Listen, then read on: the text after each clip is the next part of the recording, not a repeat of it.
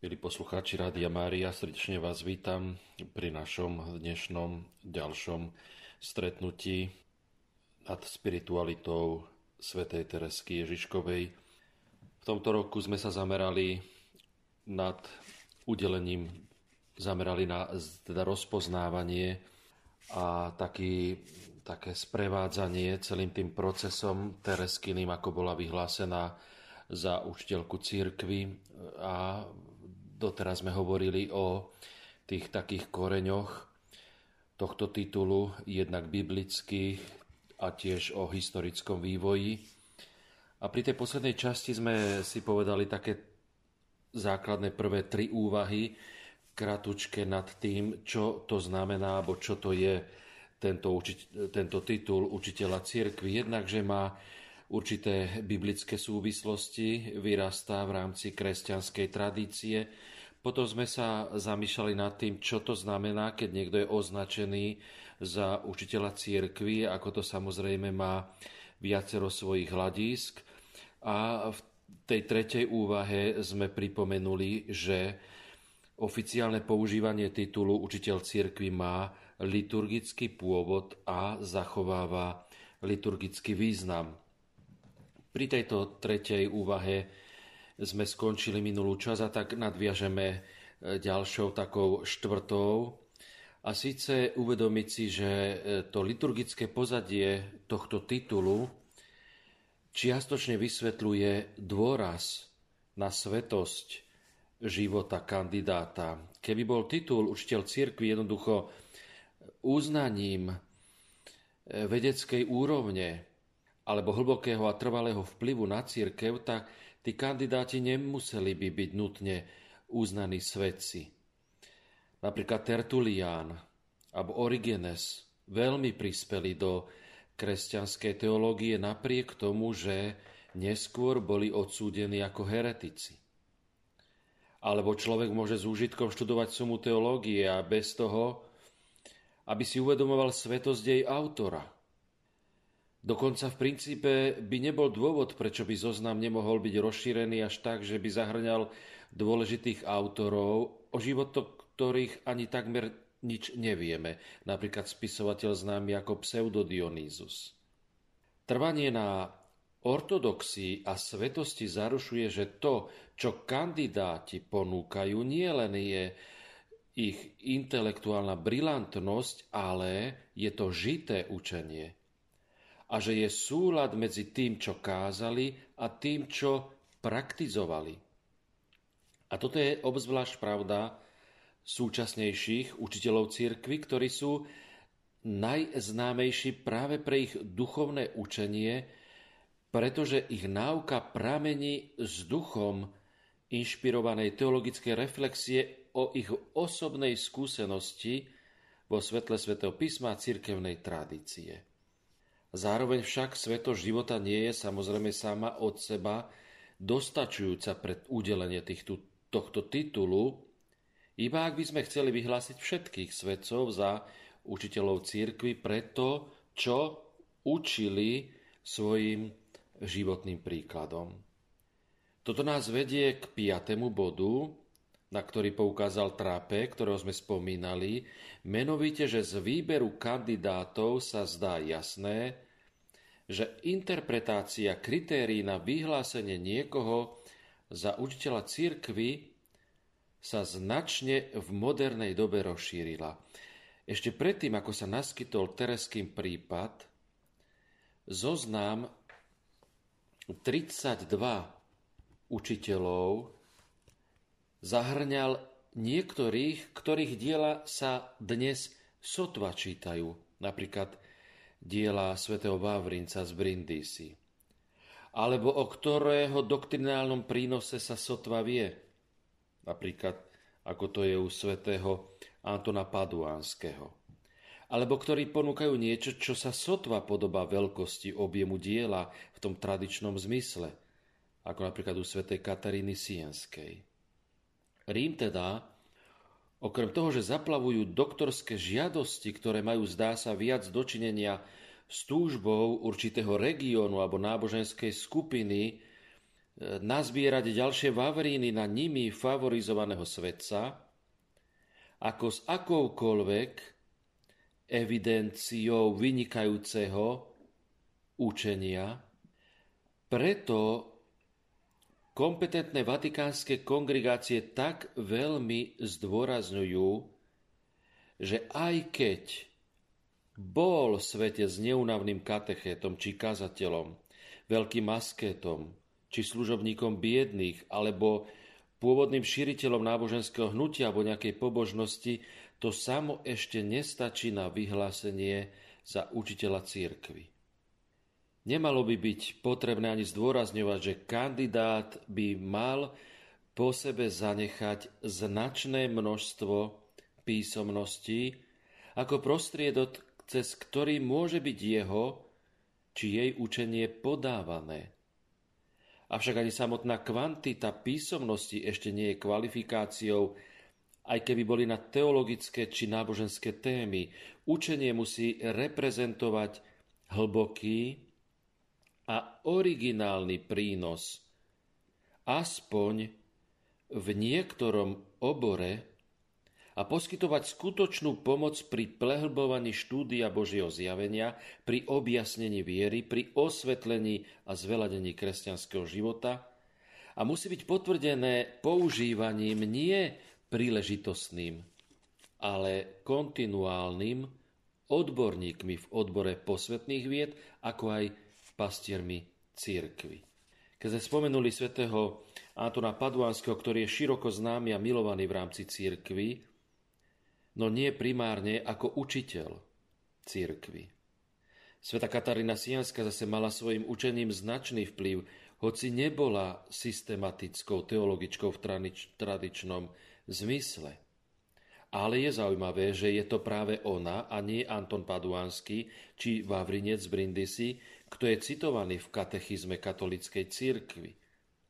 Toto nechce umenšiť týchto svedcov alebo ich titul učiteľa církvy, ale len poukázať na to, že sú inak učiteľmi církvy ako Augustín alebo svätý Tomáš Akvinský.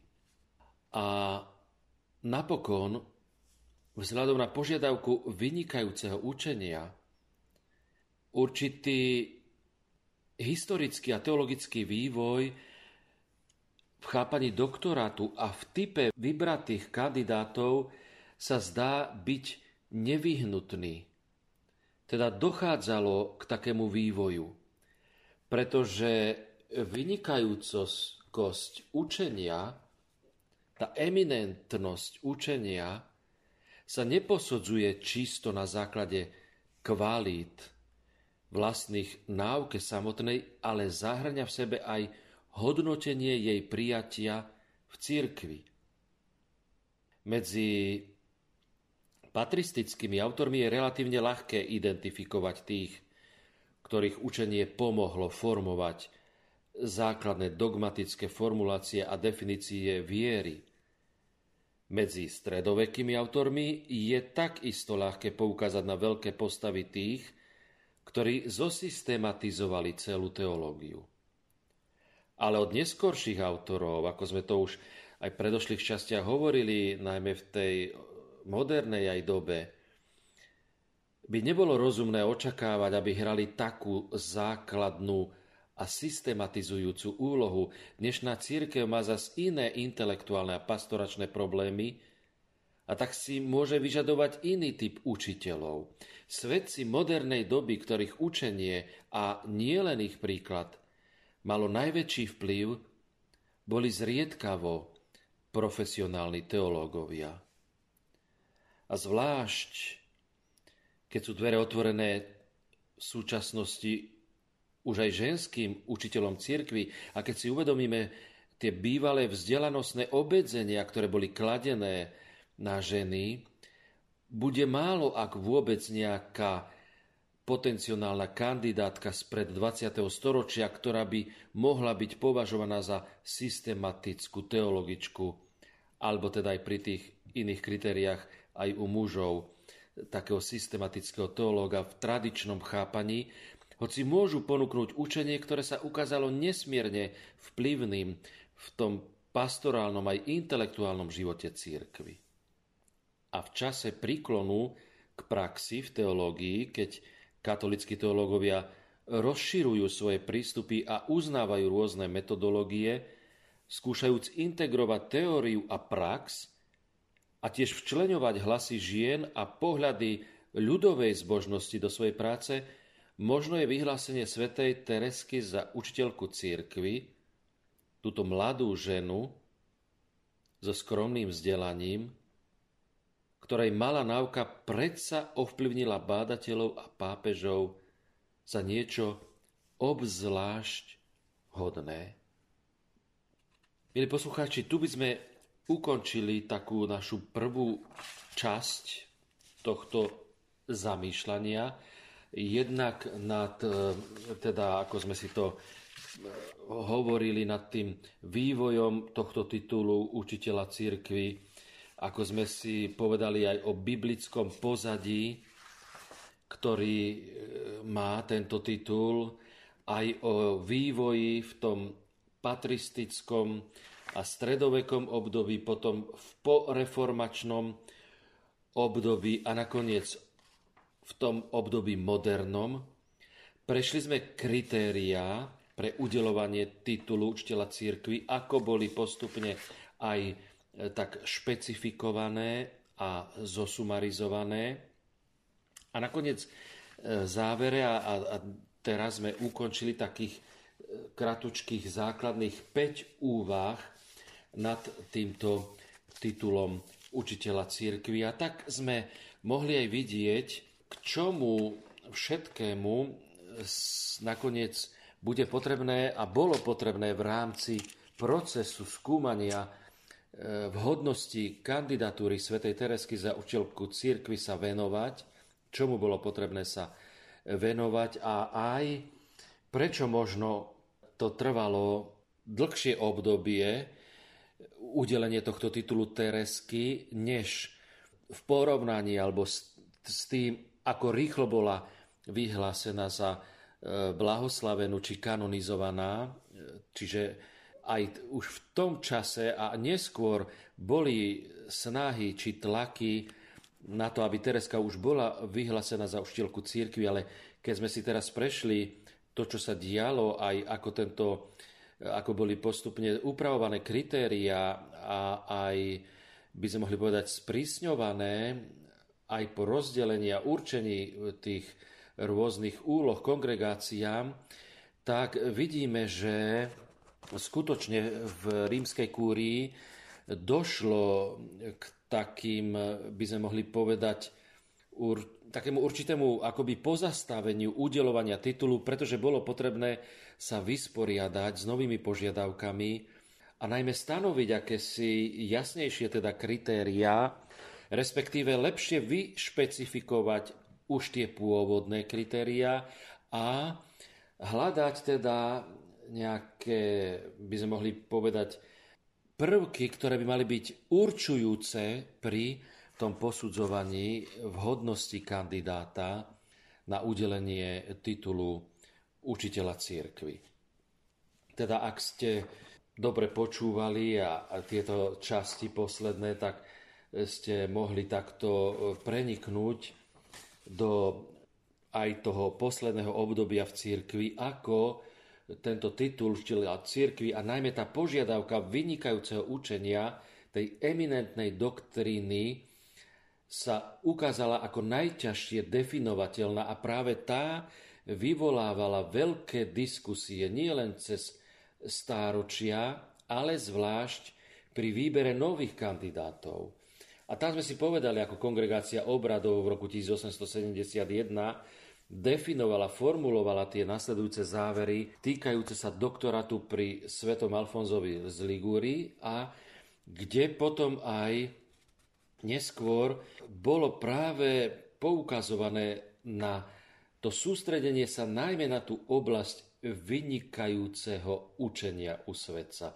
A tak sa to dialo aj pri tom diskutovaní o kritériách, ako sme o tom hovorili aj na zasadnutí v roku 1981, teda keď si pozrieme tento posledný vývoj posledných rokov, predtým ako bol titul udelený Tereske, Skrátka, išlo o také naozaj špecifikovanie v tejto veci a jasné rozličovanie, pretože prišlo k všeobecnému konzenzu, že učitelia církvy by nemali byť bezhlavo vo veľkom počte menovaní, pretože by to znížilo hodnotu titulu a kandidáti by mali preukázať naozaj hlboký, originálny, trvalý teologický príspevok do církvy a nie len opakovať akokoľvek brilantne niečo, čo už bolo povedané. A to vlastne uvidíme teraz v našich ďalších zamysleniach, keď už sa začneme zameriavať na Teresku, ako sa ona stala učiteľkou církvy, uvidíme, ako všetky tieto otázky, ktorými sme prechádzali, sa konkretizovali v jej prípade a ako tí teologickí konzultori, ktorí sa k tomuto vyjadrovali, uznávali Tereskinu mimoriadnu svetosť, ale dlho diskutovali práve o tom, či takéto vyhlásenie je vhodné a či teda Tereska predkladá vynikajúcu náuku, zvlášť keď svätý otec Jan Pavol II sám pripustil, že jej dielo, písané dielo, nemá obvyklý rozsah. Teda v porovnaní e, s väčšinou, alebo teda s tými, by sme mohli povedať, takými jasnými učiteľmi církvy. Na základe tohto, čo sme si teraz prešli a povedali, by sme mali vidieť, že naozaj nemôžeme všetkých tých učiteľov církvy ako si porovnávať a očakávať od všetkých rovnaké, rovnaké to zhodnotenie alebo naplnenie kritéria vynikajúceho učenia, ktoré teda má obsahovať aj množstvo písomností a tie ďalšie kritéria, teda, o ktorých sme hovorili. Budeme sa teda zamýšľať ďalej už nad konkrétnym naplňaním tých kritérií a hodnotením Teresky, najmä jej toho vynikajúceho učenia, ako prechádzalo toto procesom hodnotenia, skúmania až nakoniec hlasovania, či Tereska skutočne splňa tieto kritéria a požiadavky na udelenie titulu učiteľky v církvi. Hoci sa posledné prípravy na vyhlásenie Tereskinho doktorátu v roku 1997 odohrali veľmi rýchlo, možno povedať až chvatom, to seriózne úsilie vyhlásiť ju za učiteľku cirkvi siaha mnohé desaťročia do minulosti, najmenej do 30. rokov 20. storočia a my teraz budeme sa zaoberať práve tým vývojom tohto úsilia a začneme opäť takým krátkým prehľadom jej života a odkazu tejto svetice. A na ich základe budeme neskôr teda skúmať, alebo si poukážeme, že práve na tom potom bola postavená, postavená, postavené to zhodnotenie kritérií mimoriadnej svetosti a významnosti učenia, ktoré musí teda kandidát na udelenie titulu učiteľa cirkvy splňať. O živote tejto populárnej svetice boli napísané milióny strán rôznej kvality a takmer v každom jazyku. Prvoradým prameňom bibliografickej informácie je samozrejme Tereska samotná, a to zvlášť, zvlášť teda jej autobiografické rukopisy a jej listy. Dôležité sú aj rôzne informácie poskytnuté tými, ktorí ju osobne poznali. A tak máme k dispozícii posledné rozhovory, ďalej listy Tereskinej matky Zélie, svetej Zélie, svedectvá z beatifikačného a kanonizačného procesu, ktoré sú samozrejme tiež e, archivované, Ďalej spomienky jej vlastných sestier a noviciek a rôzne iné dokumenty počas rokov publikované najmä v časopisoch, ktoré boli venované Tereske, jej učeniu, francúzske časopisy, a to najmä časopis, ktorý vychádza dodnes, Terezianský život a tiež teda ešte zápisky svätej Terezie, to bol ďalší taký časopis, v ktorom boli publikované rôzne tieto, tieto pramene a sú použité v objemných poznámkach a textových analýzach v nedávnom vydaní, kritickom vydaní Tereskiných prác, teda prác, ktoré boli očistené od všetkých nánosov a úprav inými osobami, najmä Tereskinou sestrou, ktorá teda dostala akoby od Teresky na to mandát, že môže čokoľvek teda upraviť a zmeniť, ale samozrejme, že ako narastal význam Teresky ako svetice, ako tej, ktorá podáva náuku dôležitú pre dnešnú dobu, tak bolo žiaduce a nutné dostať sa k originálnemu Tereskinmu vyjadrovaniu, učeniu a teda aj k textom originálnym, kritickým, to znamená, ktoré vychádzajú čisto z Tereskinho pera, bez akýchkoľvek zásahov a úprav inými osobami.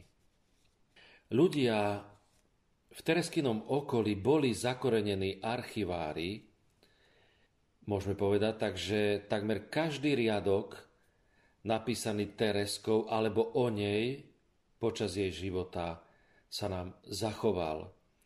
Máme všeobecnú korešpondenciu, najnovšie vydanie francúzske, kde máme zachytených 266 listov od Teresky, 202 listov od jej korešpondentov, teda s ktorými si písala a ktorí zase napísali oni jej a na ktoré ona reagovala.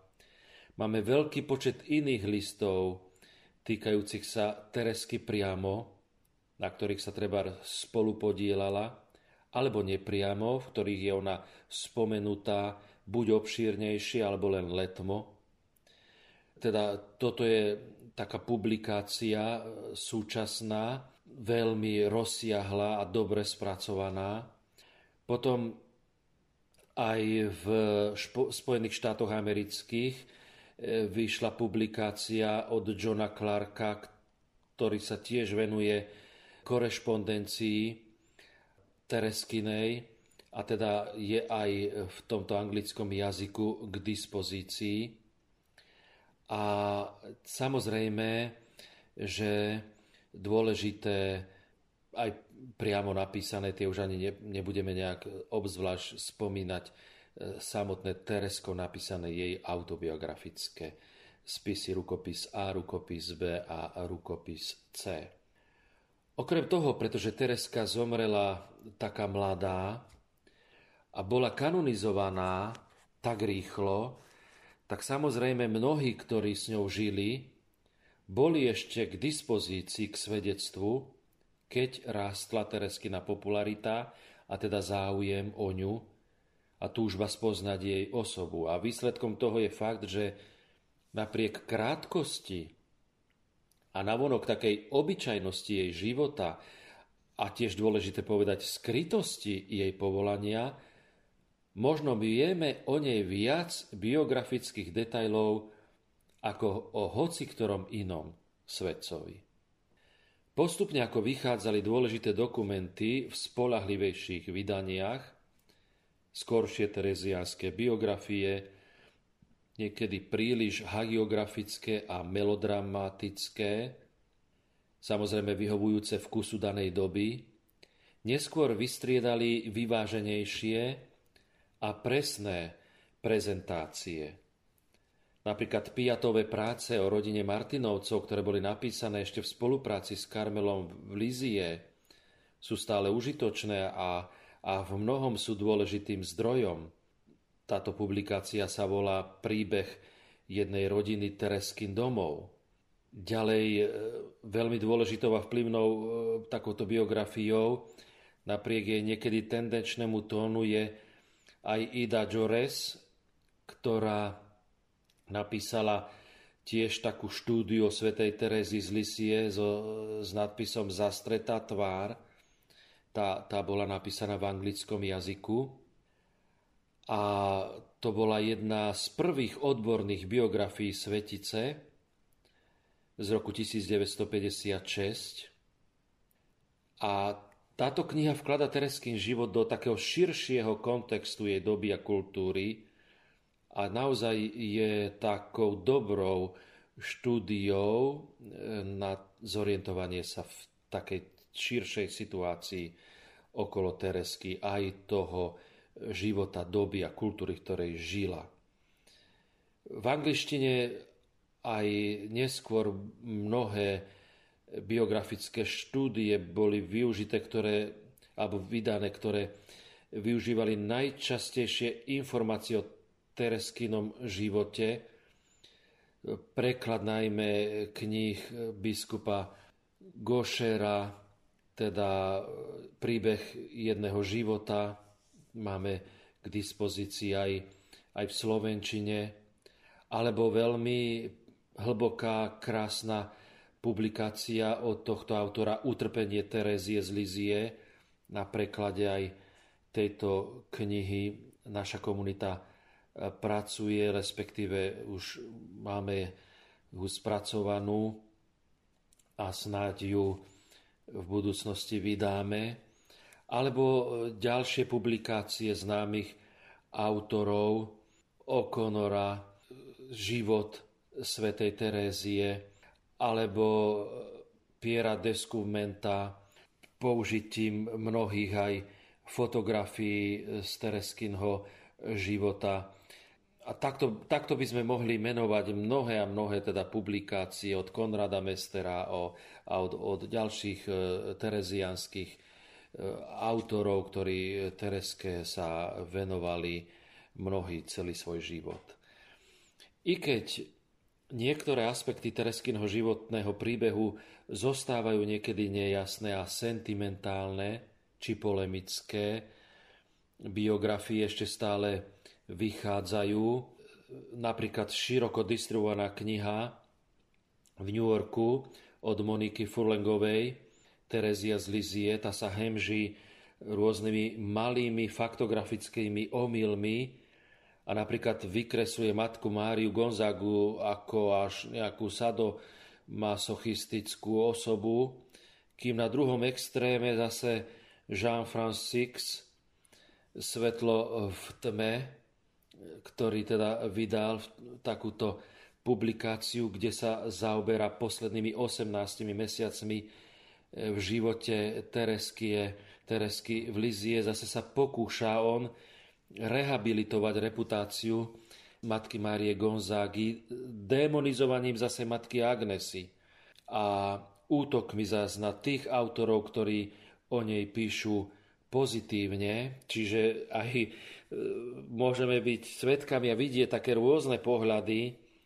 My však, keď sa snažíme objektivizovať, tak sme to už viac razy spomenuli, že aj matka Mária Gonzaga dôležité miesto zohrala v Tereskinom živote. Ona rozpoznala v nej mnohé charizmy a dary, keď ako mladej nebala sa zveriť starosť o novicky, keď e, mala určite svoje chyby, keď teda musela byť napísaná aj, aj, to, aj ten ďalší rukopis, akoby autor, a Tereska autorka musela akoby adresovať jej, hoci to písala e, matke Márii, matke Agnese, teda svojej sestre, tak tá zase vieme, že tento autor potom útočí zase na matku Agnesu, ako, e, ako ona e, tam upravovala rôzne Tereskine výroky, alebo poukazuje na to, že dokonca Tereska sa jej nezdôverila s tým, aká je chorá a, a čo zakúša a podobne. Čiže títo autory niekedy takto aj rôzne stávajú v tých svojich pohľadoch osoby okolo Teresky a, a teda v jej živote. Veľmi tiež taká publikácia je od Žána Fransa Sixa, skutočné detstvo Terezie z Lizie, nevróza a svetosť. To je určitá tiež taká publikácia, ktorá je polemická a, a teda my sme už poukazujeme tiež na to aj viackrát sme, že skutočne Tereska prežívala veľké traumy, ktoré mali vplyv na jej psychiku a, a tie mnohé prejavy a najmä tá jej zvláštna choroba, kedy bola priputaná na lôžko a keď ju museli sestry strážiť a podobne, teda e, mohla byť aj e, na psychosomatickom základe. Isté, že nemožno oddelovať duchovnosť od psychiky a vôbec takisto od tela, od, od telesnosti. Pravda, človek je psycho, somaticko-spirituálna bytosť jednom celku a nemožno oddelovať ani tú cestu nadprirodzenú od cesty prirodzenej a podobne. Ale teda tomuto sa venuje tento autor, trošku je to polemické, niektoré tie jeho porovnania a a vyjadrenia. Six je plodný terezianský odborník, ktorý veľmi prispel k poznaniu života Teresky a doby Svetice, ale jeho diela, keď ich čítame, tak vnímame to, že majú taký argumentatívny, tendenčný sklon. A my v dnešnej dobe si už skutočne môžeme dovoliť vzhľadom mnohým zdrojom takú objektivizáciu týchto rôznych pohľadov, ktoré iste, že aj v čase, kedy boli tieto publikácie napísané, ešte nebolo až toľko tých, tých zdrojov alebo aj tých vedľajších možných skúmaní. Six napísal túto svoju knihu v roku 1972, takže vidíme, že od toho obdobia už skutočne my sme v týchto bádaniach Tereskinho života ďalej a preto aj keď teda čítame tieto publikácie, tak samozrejme, že e, musíme brať na zreteľ aj tie určité obmedzenia, ktoré títo autory mali. Hoci teda niektoré tie publikácie sú aj novšieho dáta, napríklad tá kniha od Moniky Furlengovej, je z roku 1987 a hemži sa malými e, faktografickými omylmi, kde teda vykresuje takto negatívne matku Máriu Gonzágu. A zase takisto aj tá druhá kniha od Françoisa Sixa, ktorý zase útočí na matku Agnesu a vylepšuje, rehabilituje reputáciu matky Marie Gonzágy, tak táto kniha, publikácia vyšla v roku 1998. Takže aj e, keď sa oboznamujeme s týmito rôznymi zdrojmi, je dôležité aj vnímať to, že teda z akého sú obdobia a čo všetko aj v tom čase autory mali k dispozícii, ale aj teda vnímať do akej miery je skutočne tam snaha a objektivizáciu tých pohľadov aj tých rôznych teda e, prezentácií, či už Teresky, alebo aj týchto osôb jej súčasníčiek. Milí posluchači Rádia Mária, prejdeme teda si trochu Tereskin život. V skratke je dôležité, aby sme aj v rámci tohto zamýšľania sa nad eh, uznaním Teresky za učiteľku církvy týmto procesom, aby sme si pripomenuli jej životný príbeh. Hoci teda už sa venujeme Tereske aj všetkým trom rukopisom, ktoré sme prešli, tri roky to budú v apríli, v tomto roku, apríli 2021 sme začali s týmito katechézami a s týmto spoznávaním Tereskinej spirituality, jej života, jej osoby. A aj teraz už keď počúvame a prechádzame s touto, touto už 108 časťou, tak určite tí, ktorí počúvate alebo venujete sa a počúvate tieto, tieto zamyslenia a aj také teda spoznávanie Tereskino poznáte mnohé už z jej života. Napriek tomu si teda zhrnieme určitej takej v takom pohľade Tereskin života a, a tým vlastne ako sa z toho vonkajšieho hľadiska u nej život formovala, čím teda akými udalosťami prešla. Mária, Františka, Terézia, Martinová, toto je celé Tereskine meno e, so e, všetkými teda aj jej e, patronmi a tak, ako bola pokrstená Mária Františka Terézia. Narodila sa 2. januára roku 1873. Vieme, že minulý rok sme teda mali taký jubilejný 150 rokov od jej narodenia a 100 rokov od jej blahorečenia. Narodila sa vo Francúzsku, v Normandii, v mestečku Alençon, kde sa stretli a v roku 1858 zosobášili jej rodičia Louis Martin a Zelia Guerinová. Minulý rok bol aj v tom taký jubilejný, že vlastne Tereskin otec, alebo bolo to 200 rokov od jeho narodenia. On sa narodil v roku 1800 23 a keď sa narodila Tereska, tak on už mal 50 rokov.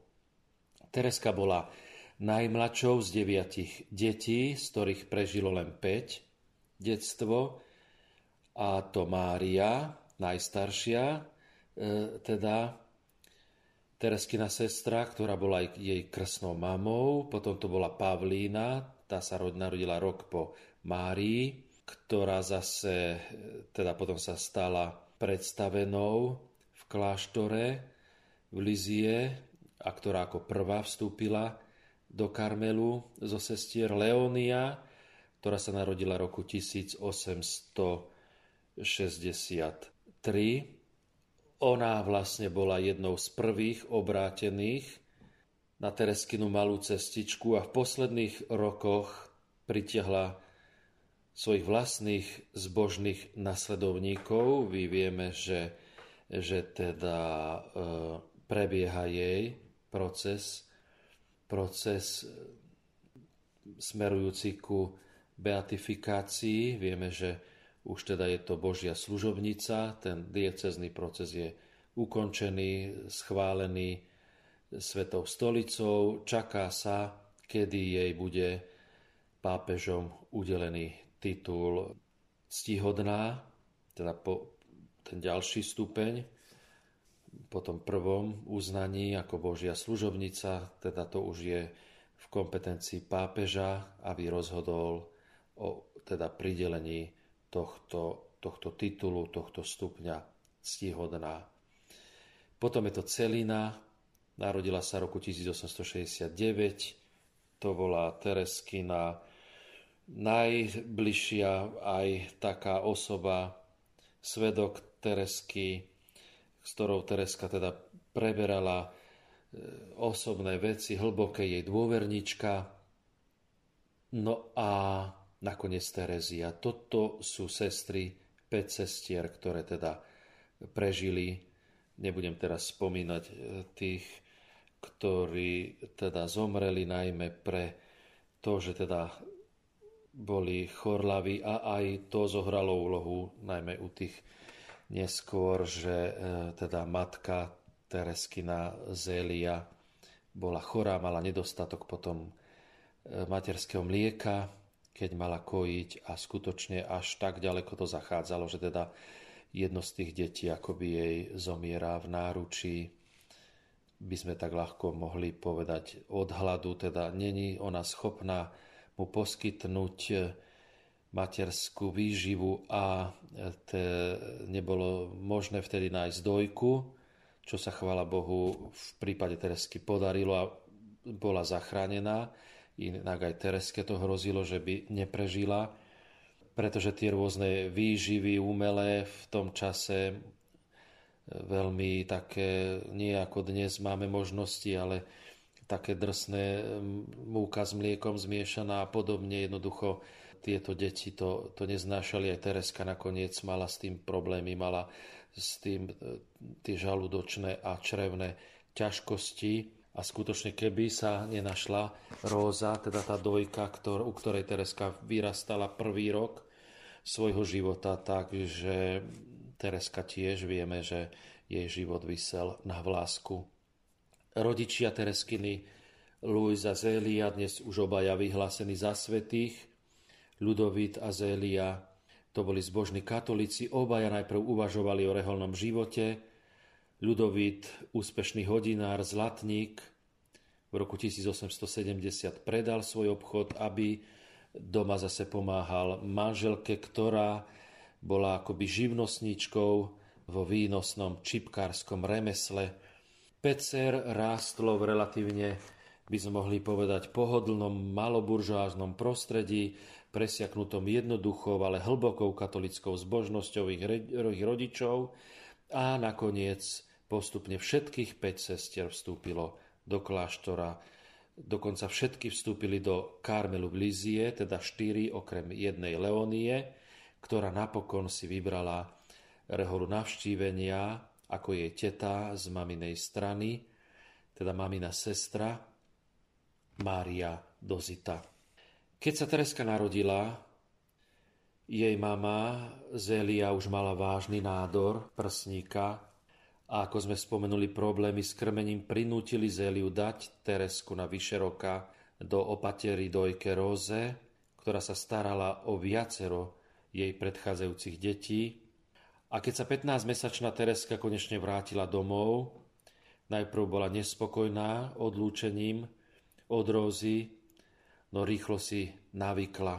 O mnoho dramatickejšie potom odlúčenie nastalo, keď v auguste v roku 1877 Tereska ako štvoročná teda zakúša úmrtie svojej matky, keď Zelia podľahla neoporavateľnej rakovine.